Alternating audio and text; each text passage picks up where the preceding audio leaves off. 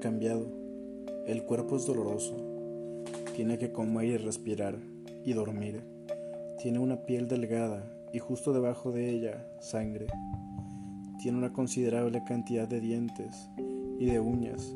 Sus huesos son frágiles, sus articulaciones moldeables. En las torturas se tiene en cuenta todo eso.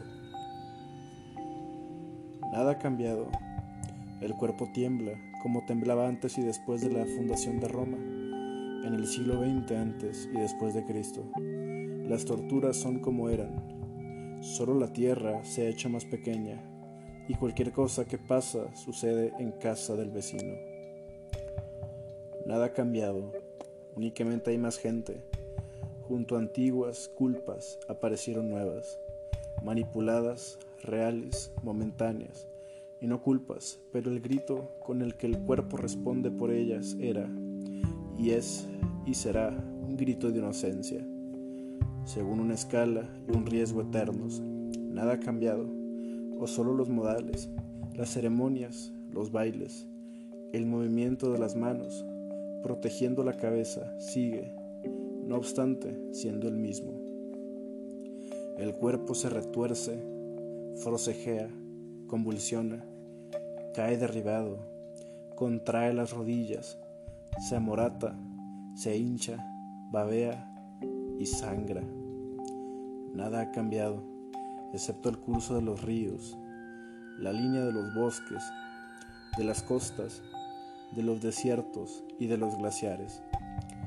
Entre estos paisajes el alma vaga, desaparece, regresa, se acerca, se aleja extraña para sí misma, inacible, una vez segura, otra insegura de su existencia, mientras que el cuerpo está y está y está y no tiene dónde meterse. Vislava Simborska. A continuación, un poema de mi autoría. Opción. Una cálida brisa recorre el brillo de un atardecer interior. Carente de prisa, reposa el cuerpo sin preocuparse por el exterior. Un acontecer en calma permea su aroma en el alma con fervor. Se siente la llama, acaricia la palma con suave calor.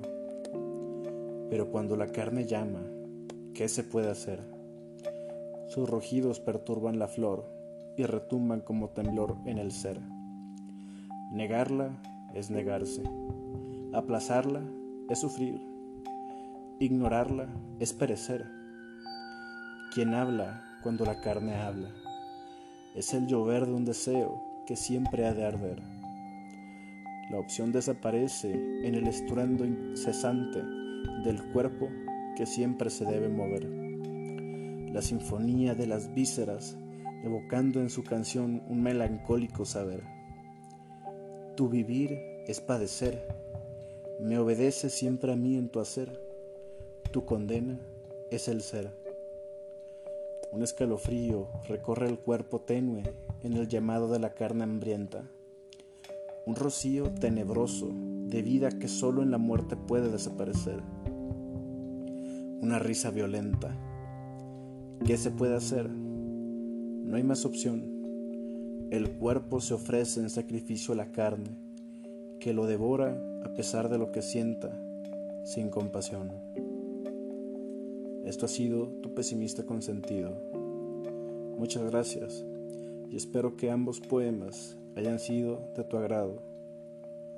Asimismo, espero que te hagan reflexionar sobre el cuerpo y el sufrimiento que éste siempre conlleva.